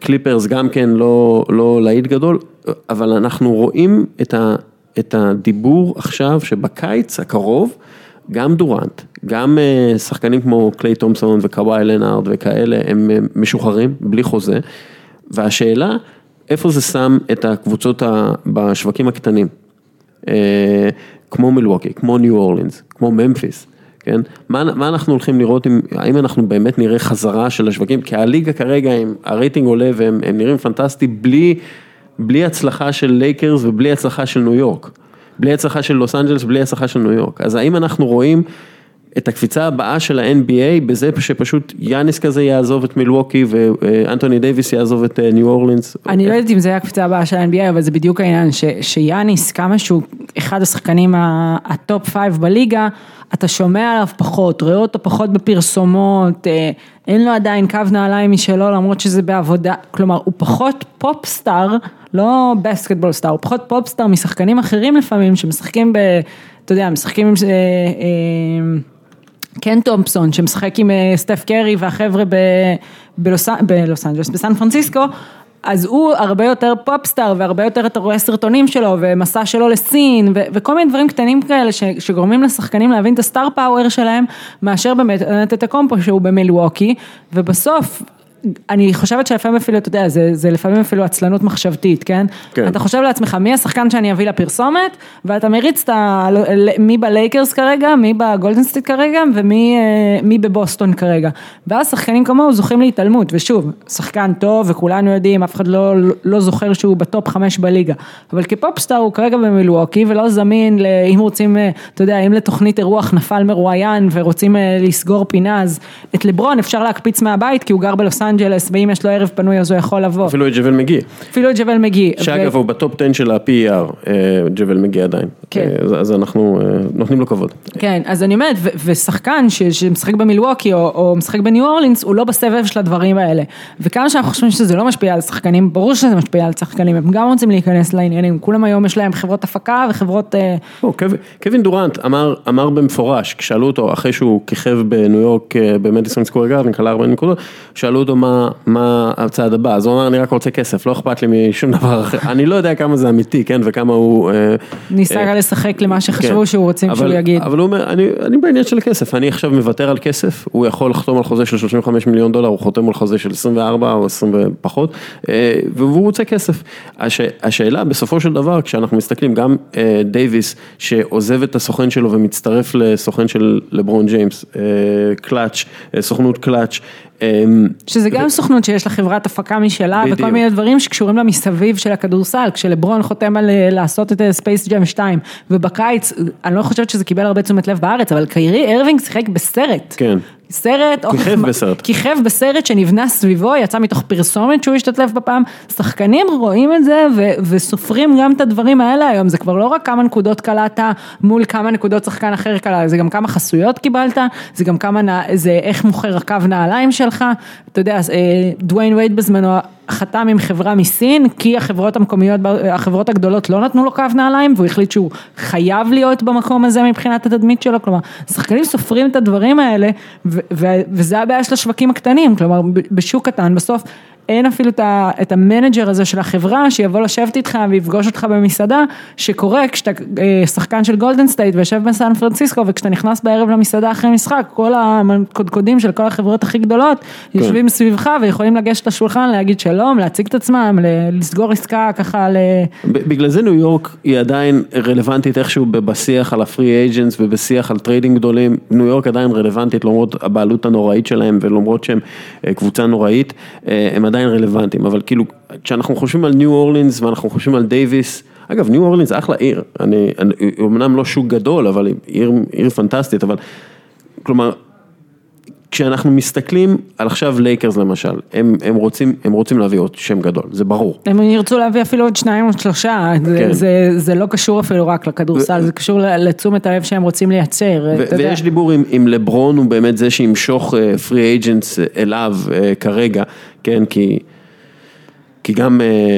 כי גם קיירי עזב, וגם קווין לב הודע שלא תמיד הכי נעים לשחק עם לברון, ו- וגם כל מיני שחקנים אחרים לא בהכרח רצים, ג'ורג' פול ג'ורג' הדוגמה האחרונה. כן, לא בהכרח רצים לשחק עם לברון, אבל כשאנחנו מסתכלים בסופו של דבר על לוס אנג'לס, ש- שאגב, היא... היא כרגע הבירה של ה-אן בי איי, כן? לא רק בגלל לייקרס וקליפרס, אלא בגלל שכולם שם. כולם גם גרים שם בקיץ, כל ההתעסקות מחוץ לליגה, מה שפעם היה ניו יורק, בגלל שהמשרדים של הליגה שם הפך להיות לוס אנג'לס בקיץ, כולם גרים שם בקיץ, כולם מגיעים לשם להתאמן ביחד. גם כולם רוצים להיות כאילו עם הוליווד, וכולם רוצים להיות עם החברות הפקה שם והחברות תקשורת שם. אז... כשאנחנו מסתכלים על זה, ועל העתיד, כן, העתיד הלא רחוק, אנחנו אמנם בהתחלה, אבל אנחנו מדברים על העתיד הלא רחוק, דצמבר עד, עד אוקטובר הבא, כן, אנחנו, כמה, כמה חזק באמת יהיה הקטע הזה של המשיכה של, של קליפרס ולייקרס, בגלל שהם בלוס אנג'לס? אני חושבת גבוה מאוד, שוב, אנחנו רואים, הליגה, הרייטינג עולה, החסויות נכנסות, תשומת לב מגיע כל הזמן, השנה זה הולך לגדול, כי אנחנו מסתמנת לנו איזושהי עונת, עונת ליגה אולסטאר, הממוצע נקודות עולה למשחק בגלל כן. השינוי חוקים, יש כל ערב כמעט קבוצה ב-מאה ושלושים נקודות, עכשיו באיזשהו שלב, אתה אומר עצמך, מאתיים... בואי רק נתאר מה זה השינוי חוקים האלה?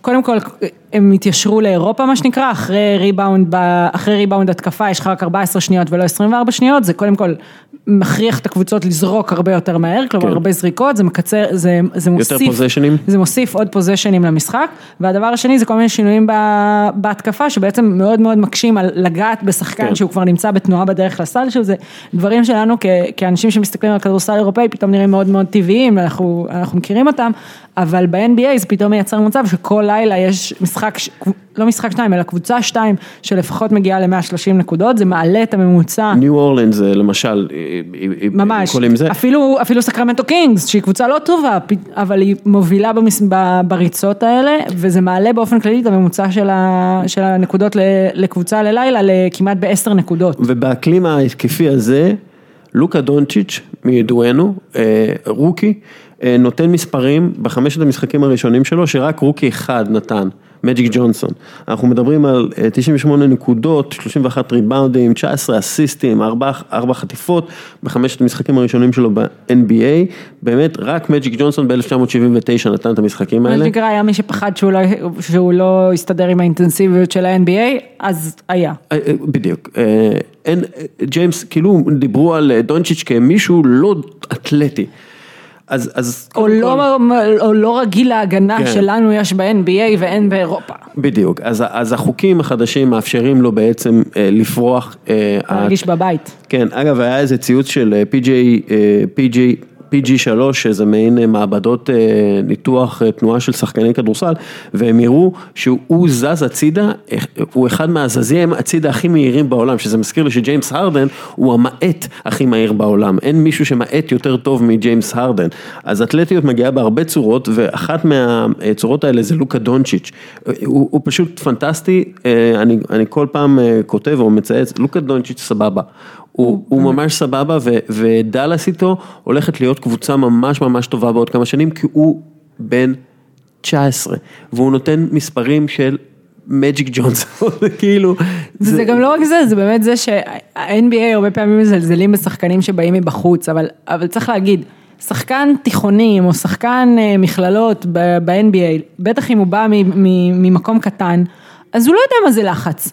הוא שיחק בתיכון שלו, והוא היה השחקן הכי טוב בתיכון שלו, אבל מי ראה אותו בתיכון שלו? הוא שיחק נגד תיכוניסטים. כן. לוקה דונצ'יץ' משחק נגד חבר'ה עם זקנים מגיל שש עשרה. כן, בדיוק, והוא נמצא בגמרים, והוא נמצא במשחקים אחריים, הוא היה במשחקים אחריים על תארים, ועל כל מיני דברים בדקות האחרונות על המגרש, ועם כל הכבוד, אם המשחק נהיה צמוד, במשחק שש, בליגה הסתירה, ב-אן בי איי, זה לא בדיוק משהו שהוא לא התמודד איתו, ולא מסוגל להבין את הלחץ של לקלוע בסוף שעון, או, או לחשוב על מהלך מהיר אחרי הטיימאוט, או כל מיני דברים שבסופו של דבר נכון, זה לא בהכרח לשמור על שחקן אירופאי גדול ככל שיהיה, זה יותר איטי ממה שזה לשמור על שחקן באותו גודל בדיוק ב-אן בי איי, אתה צריך זריזות הרבה יותר גדולה ולהיות הרבה יותר ערני וכל מיני דברים כאלה, אבל זה לא דברים שאי אפשר ללמד שחקן גם באימונים אפילו, כן? להבהיר לו שתראה, אתה היססת לשנייה והשחקן ברח לך, כן. אז אל תתאסס לשנייה ותעשה מה שאתה יודע לעשות בקצבים הרבה יותר מהירים,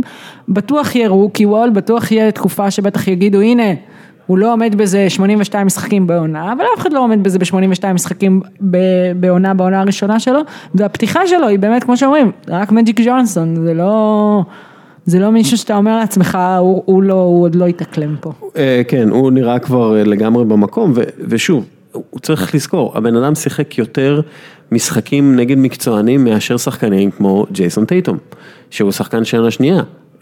לא רק יותר מקצוענים, גם במשחקים אמיתיים, כלומר, עם כל הכבוד למשחקי תיכונים ולאליפות... אגב, עם כל הכבוד למשחקי קולג'ים גם כן, אתה משחק נגד שחקנים שרוב רובם לא ירוויחו כסף מאותם כדורסלנים. נכון, ואם הקולג' שלך לא הגיע רחוק בטורניר מכללות, אז מה שיחקת? שיחקת כל מיני משחקים נגד קולג'ים אזוריים אחרים, וכל מיני בתי ספר שאנחנו אולי לא שמענו עליהם אף פעם, אבל זה מי שאתה משחק מולם, וכן, ולא יצא לך באמת לעמוד במבחן מבחן של סוף שעון, זריקה מכריעה, על משהו שהוא באמת מכריע, אלא יצא לך לעמוד בסוף שעון, בזריקה מכריעה, על הדירוג שלך בקונפרנס שבו אתה משחק, ו... אז אנחנו סבבה עם לוקה, זה מה שאת אומרת. קבוצה פחות סבבה, קצת הזכרנו אותם, פילדלפיה, משהו שמה, יש איזה סרטון של בן סימונס, הם אומרים, expanding his range, והוא זורק ממש ממטר, מהזה, וזורק בשמאל, והזריקה שלו, כאילו, הוא עובד על הזריקה שלו, מה, האם פילדלפיה, הערכנו אותה יתר על המידה, כשאמרנו שהם אחת מהשלוש קבוצות הכי טובות במזרח? אני לא חושבת שהערכנו אותם יתר על המידה, אני כן חושבת שהם עדיין לא הגיעו לעונה הזאת, כמו שהם הגיעו לעונה שעברה. הם כן למשל מצליחים להכניס את מרקל פולץ לעניינים, שדבר שלא היה להם שנה שעברה, והם כן הצטרכו אותו השנה. יש לו יותר שלשות מקלי תומסון כרגע. אפילו לא ידעתי את זה. כן. אבל, אבל אני אומרת, הם, הם כן מצליחים למשל בנקודות מסוימות שהם יצטרכו להמשיך. אז יכול להיות שהפתיחת עונה צולעת ושחקנים שהם טיפה שכחו, אתה יודע, הם בכל זאת חבר'ה צעירים ו- ושנה שנייה ושנה שלישית, אז הם שכחו שצריך לבוא אינטנסיביים לכל עונה וצריך להתחיל טוב כל עונה ו- ואולי סוף העונה שעברה קצת אה, סינבר אותם. מקווה שזה רק עניין של, של חבלי לידה כאלה של עונה חדשה, כי הם באמת פשוט זה טובה, הם לא עשו שום שינוי לרעה משנה שעברה, הם לא עשו שום דבר ש, שמצריך שהם יהיו קבוצה בינונית במזרח. כן, אז אנחנו, אבל, אז אנחנו מאמינים בפילדלפיה בגדול? בינתיים כן. אוקיי, איזה עוד קבוצה את מאמינה באחרי תחילת העונה? גולדן סטייט ווריורס? אה, לא דיברנו עליהם. מה קורה עם גולדן סטייט ווריורס? הקבוצה שיש לה גם את סטף קרי וגם את קווין דורנט. שמעת על זה? שמעתי. כן. אני חושבת שהדבר הכי מלחיץ מבחינת שאר קבוצות הליגה, אני כבר לא זוכרת אם זה המשחק השני או השלישי, אבל המשחק שיומנס רבקו דפק שם את השלשת ניצחון, והם מזנקים עליו כל הספסל וכל הקבוצה, כאילו מי יודע, זכה באליפות עולם כרגע נגד למייקל ג'ורדן ומג'יק ג'ונסון ביחד, ואתה אומר לעצמך חבר, משחק שלישי. כן, משחק שלישי נגד דנבר. כן, לא קרה. אז אתה רואה שהקבוצה לכל הפחות נהנית ממה שהיא עושה כרגע, וכיף להם. ראית את הקטע עם פרגי, עם ה... בטח, קטע מצוין, מומלץ. כנסו לאינסטגרם או לחשבונות מדיה חברתית של דריימון גרין. ספרי את הסיפור כאילו של מה קרה. פרגי עשתה, האמת שלא ראיתי את המקור, ראיתי רק את הרימיקס. המקור היה אחד מה... פרגי, הזמרת, בלק אייד פיז, עשתה איזשהו ביצוע מחודש להמנון, שלמיטב הבנתי לא התקבל היטב, ואז עשו מזה רימיקס, והחבר'ה של גולדן סטייט החליטו להראות שגם אם תהיה תחרות ריקודים ב-אן בי איי, הם כנראה יהיו בטופ ארבע, טופ חמש, the team to beat, מה שנקרא. אבל מה שמדליק יותר זה שהבן זוגה של פרגי, בעלה לשעבר, כן. בעלה לשעבר, או אני כבר לא... לא עוקב, הוא אמר שדריימון גרין צריך להתנצל עליה, בגלל שהוא צחק בזמן ההמנון על הביצוע שלה, אז הוא צריך להתנצל, ואז כמה ימים אחר כך, דריימון גרין רוקד את הרימיקס שכבר עשו לביצוע שלה, באמת מצוין, אבל זה המון דברים שמוכיחים שהקבוצה הזאת כרגע לכל הפחות מאוד נהנית ממה שהיא עושה, אין שם איזושהי עייפות החומר, או חיכוכים אישיים שנובעים מזה שהם יותר מדי שנים ביחד, שלא לדבר על המשחק של סטף קרי עם ה-חמישים ואחת בשלושה רבעים. אגב, הסתכלתי שוב על כל ה-אחת עשרה זריקות לשלוש, ארבע מתוכם היו זריקות לארבע. כן. שזריקות לארבע, אני מחשיבה זריקות שממש, גם כשהוא אחרי שהוא עולה ונוחת בנקודה אחרת, הוא עדיין כאילו שני צעדים מהקו. סטיב קרי אומר... מה אני יכול לעשות? אתה רוצה לצעוק עליו מה אתה עושה ואז הוא חולה, אתה לא מבין איך אתה אמור להיות מאמן שלא יכול לצעוק על השחקן שלו, אל תיקח את הזריקה הזאת. אומרים יותר מזה, קווין דורנט אפילו לקח על זה אחריות אחרי המשחק, הוא אומר שהם צעקו לו כבר ברבע הראשון וברבע השני don't pass, שכאילו מי ב-אן בי איי צועק דבר כזה, וזה כביכול פשע חמור לא למסור כשאתה רואה שחקן פנוי, אבל שחקנים צעקו לו don't pass, don't pass, כי הם קלטו שזו הופעה היסטורית, והם גם רצו לראות אותה, הם גם רצו ליהנות מזה שהם יושבים שורה ראשונה לדבר הזה, והם התחילו לצעוק לו don't pass, don't pass, ו... ואז דורנט לקח את המושכות בנורקניק. זה מזכיר לי שסטיב קר... הוא מדבר הרבה על זה ש, שהתפקיד שלו כמאמן זה להפוך את, ה, את האימון לחוויה כיפית, למקום שאנשים רוצים לעבוד בו, זה, זה המקום עבודה טוב, זה האימון צריך להיות מבחינתו, ובאמת יש מוזיקה באימונים של גולדן סטייט, והאווירה מאוד כלילה, ואנחנו רואים בחימום ש, שדורנט וסטף קרי הם, הם מבלים, הם נהנים מהדבר הזה, ואני חושב שזה מסר חשוב. סטף קרי, החימום שלו ממש הפך להיות משהו שאתה רואה שחקנים בכל העולם מחכים, כאילו את הרוטינה שלו. אנשים, אנשים מגיעים לראות את החימום, ויש פה את העניין הזה של הכיף, האלמנט של הכיף שהוא נורא נורא נורא חשוב, בטח בעונה ארוכה כל כך, אתה צריך ליהנות ממה שאתה עושה, ואם אתה נהנה ממה שאתה עושה, אתה תהיה יותר טוב בו, ואני חושב שזה מסר חשוב, שקר לכדורסל, ובכלל, גם מאמנים היום בקצל, חבר'ה, חימום, סבבה, אפשר להיות רציני בחימום, ואפשר גם לעשות את החימום בכיף, אז תעשו את זה בכיף, ו- ומאמנים צריכים להבין את זה, צריכים, כאילו, אם, אם סטף קרי עושה את זה, וקווין דורנט נהנים ממה שהם עושים, אז, אז אולי כנראה זה מה שצריך לעשות, ליהנות מזה, זה מסר שחשוב לי להבין. אגב, לאינטנסיביות של הקבוצה, רק אחרי מה שני, אה, בוגי, קזנס, הצליח להיות מורחק, עליו שהוא היה על אזרחי, על הספסל, הלך לריב עם השופטים בשם החברים שלו, זה מראה לך שאלף ה... הגיבוש שם כנראה כל כך מוצלח, שבוגי קזנס, שעוד לא שיחק איתם משחק אחד, וכנראה עוד לא עשה איתם אימון אחד, כי הוא עדיין פצוע, והוא עדיין לא קרוב לחזור להתאמן, כבר מרגיש שזה האחים שלו, והוא רץ לריב עם השופטים בשבילם, ברמה כזאת שהוא חוטף עבירות, כשהוא על הספסל באזרחי, ונזרק החוצה, ו- ואתה רואה ש- שבאמת זה אומר, שא' אכפת להם, והם רוצים לנצח, כאילו כל הכיף הזה לא בא על חשבון ניצחונות, וה-don't pass, כשאומרים אותו לשחקן שהוא הכי טוב במה שהוא עושה בקליעה, אז, אז כן, זה הרבה יותר טוב מאשר לצעוק don't pass לשחקן אחר ש, ש, פחות הוא לא סטף קרי. כן. אבל הקבוצה האינטנסיבית וכיף להם, והם נהנים ואכפת להם ברמה כזאת שאתה אומר לעצמך, מה, הם בשנה החמישית של ריצה מאוד מאוד אינטנסיבית, בדרך כלל קבוצות כבר בדבר הזה טיפה מורידות, כבר כל אחד בעניינים שלו, כן. והם עוד לא שם, וזה צריך להדיג את כל הליגה, כי כרגע גם היכולת כבר שם. עוד מעט אנחנו נסיים, אבל סטטיסטית, סטטיסטיקה מעניינת, Player Impact Estimate, כלומר שזה בעצם בודקים את האימפקט של השחקן על קבוצה, אז מקום חמישי בליגה זה אנתוני דייביס, מקום רביעי זה קווין דורנט, מקום שלישי זה סטף קרי, מקום שני זה בלייק גריפין, מקום ראשון ניקולה יוקיץ'. ניקולה יוקיץ' הוא הסנטר הכי טוב בליגה כרגע. גם מבחינת הנתונים, גם מבחינת הסטטיסטיקות, האם, ודנבר שלו רק עם הפסד אחד, ללייקרס דרך אגב, האם אנחנו רואים דנבר שיכולה, כבר שמעתי פרשנים שמדברים עליה כטופ פור במערב, אני לא יודע אם עד כדי כך טובים, אבל האם דנבר נגטס הם פוריל, סוף סוף? יכול להיות, כלומר, באמת כמו שאתה אומרת. הם אפילו עשו הגנה, חלק מהמשחקים, שזה מאוד מרשים מבחינתם.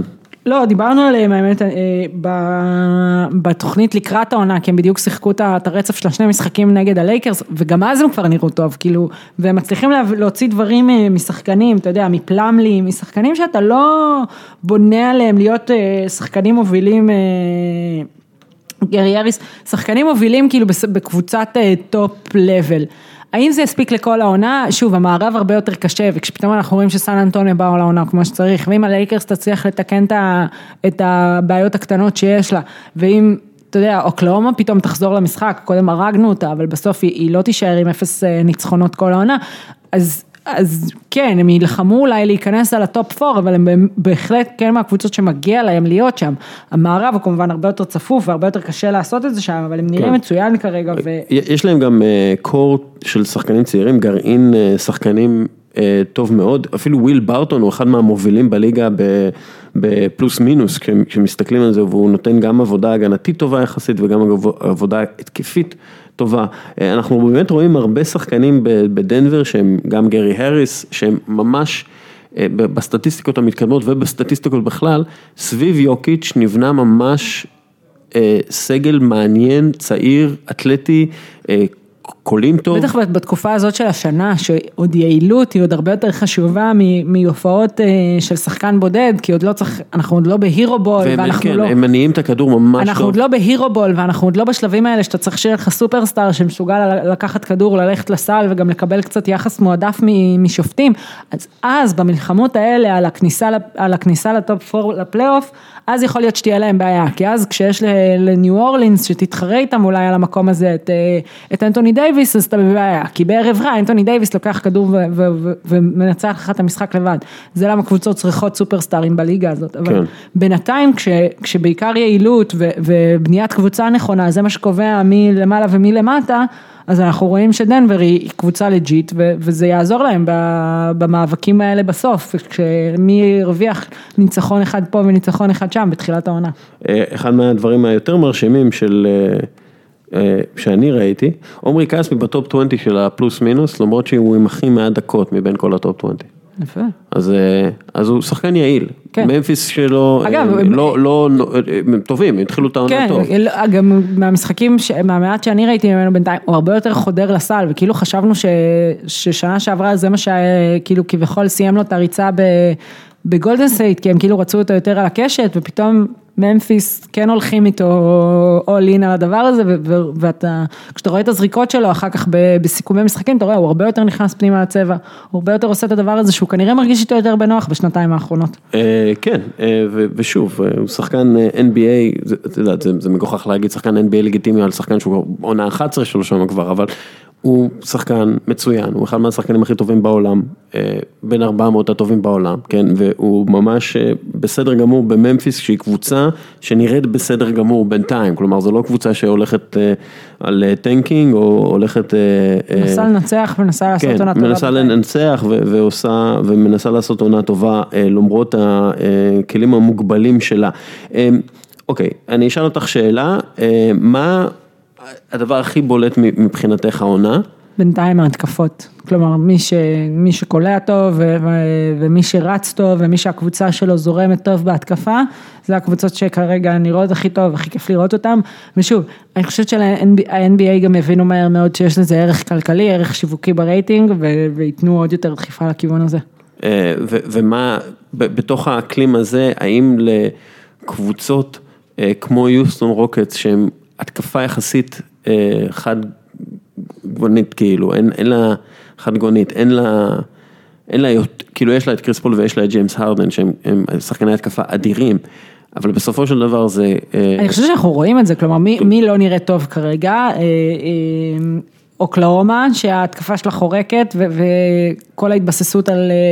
על ווסטברוק כרגע לא עובדת, כלומר, ו- ויוסטון שלא נראה טוב, כלומר קבוצות שעוד לא מצאו את הרגליים שלהם מבחינה התקפית, ועוד הש- השטף לא נמצא, אז קבוצות אחרות פשוט אאוטסקורדם, כרגע אנחנו רואים משחקים, שוב, זה גם תחילת העונה, זה, זה תמיד ככה, ההגנה מגיעה קצת אחר כך, כרגע מי שאוטסקורד, מי שאת היריבה שלה, זאת, זאת הקבוצה שתנצח, והקבוצות שמצאו את הרגליים שלהם יותר מהר בהתקפה, נראות הרבה יותר טוב כרגע, ולמצאות כש, בחצי העניין של... כן, כשאנחנו מסתכלים על, על הקבוצות שמנסות, כלומר שיש להם הרבה יותר אסיסטים, אז אנחנו רואים קבוצות יותר מוצלחות ממה שהם באופן, באופן כללי, כן? כלומר, נגיד מנסוטה היא בטופ פייב מבחינת אסיסטים, אבל היא לא, היא לא נותנת בראש העונה, אבל אנחנו רואים...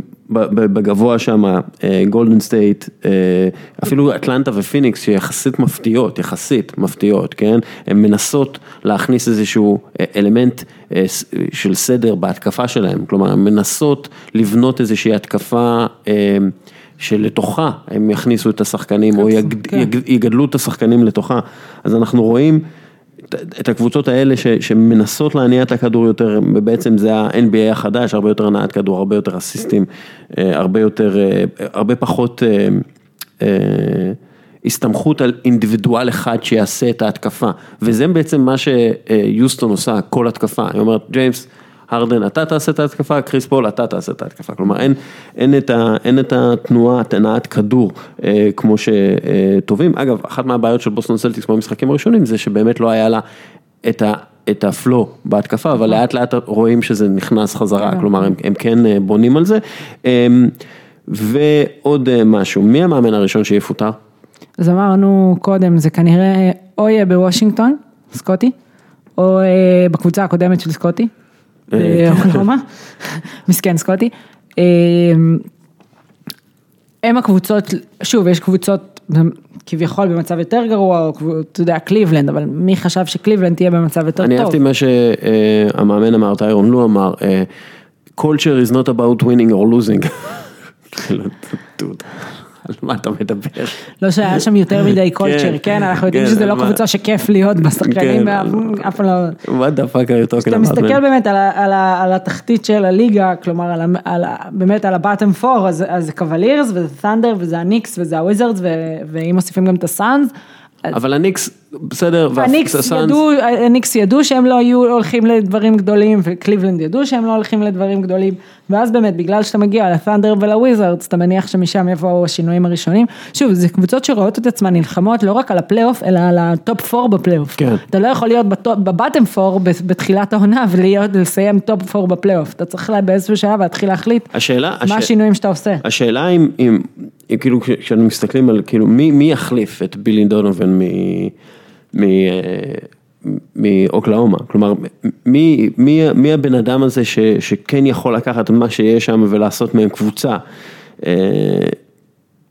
אני, את יודעת, אולי מישהו מהאסיסטנס שלהם, אולי משהו כזה, אבל זה כאילו נראה שבאמת, ש, שיש להם בעיה, בעיה רצינית שמה, והבעיה ככל הנראה מתחילה בעובדה ש, שהם מסתמכים באופן כמעט טוטלי על ראסל וסטברוק, והברך שלו עוד לא איפה שהיא הייתה, ולא בטוח שתהיה, ולא ברור מה הסיפור שם, והם מנסים, אבל, אבל כן, זה, קורה להם מה שחשבנו שיקרה להם בשנה שעברה. שנה שעברה, לפני תחילת העונה, אמרו, אין דבר כזה שקבוצה יכולה ללכת, והאימור שלה הוא שהשחקן המוביל שלה יעשה טריפל דאבל כל ערב, ובסוף זה גם יחזיק שמונים ושתיים משחקים, ויחזיק פלייאוף. כן. זה יחזיק, וזה עבד רוב הזמן, אבל יכול להיות שזה גם גמר לו את, ה...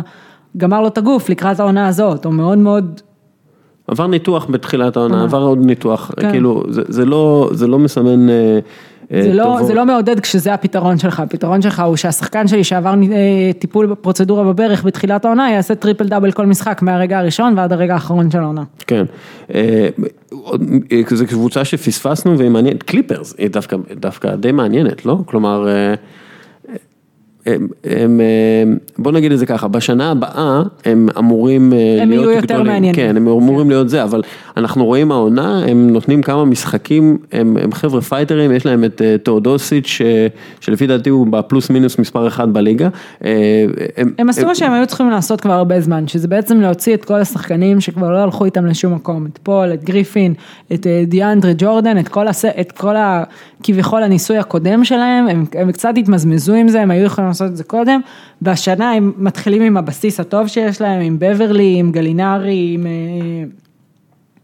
עם תאודוסיץ', וכאילו מתחילים, ומתחילים לחפש את עצמם. הם כרגע, הם כרגע, הם, טובייס הריס, רציתי להגיד. עם שלוש ניצחונות, עם יתרון זה, שלוש ניצחונות, שני הפסדים, ו...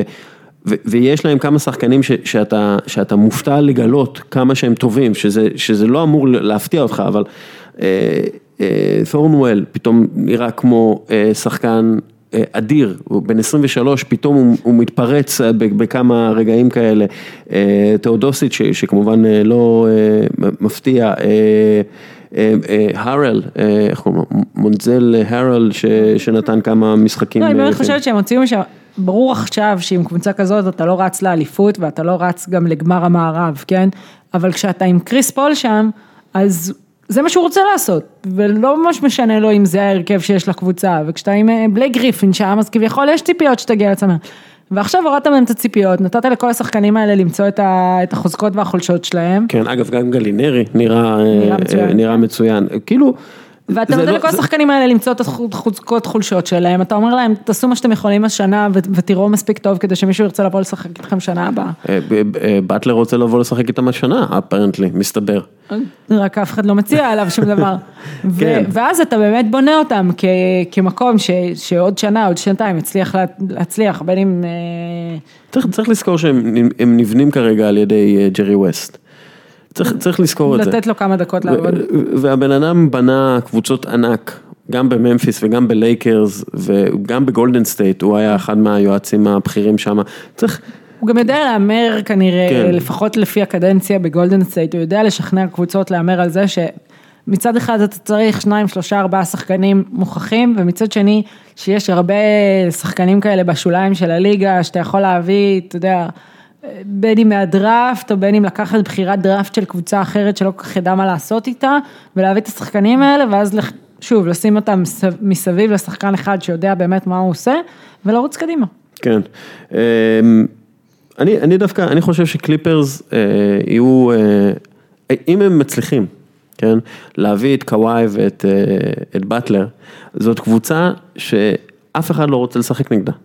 אף אחד לא רוצה לשחק נגדה, והם בונים עכשיו שלט כזה של, של האנדרדוג בתוך הקבוצה הבלו קולר של לוס אנג'לס, איכשהו, וזה בתוך לוס אנג'לס. אגב, יש שם את ה... ונרטיב כזה של לוחמים באדום. גם נראה שיש שם וייב טוב, יש שם את הסדרת רשת שבובן מריאנוביץ' וטובייס הריס עשו בקיץ, סופר ממליצה על זה, זה קורע מצחוק.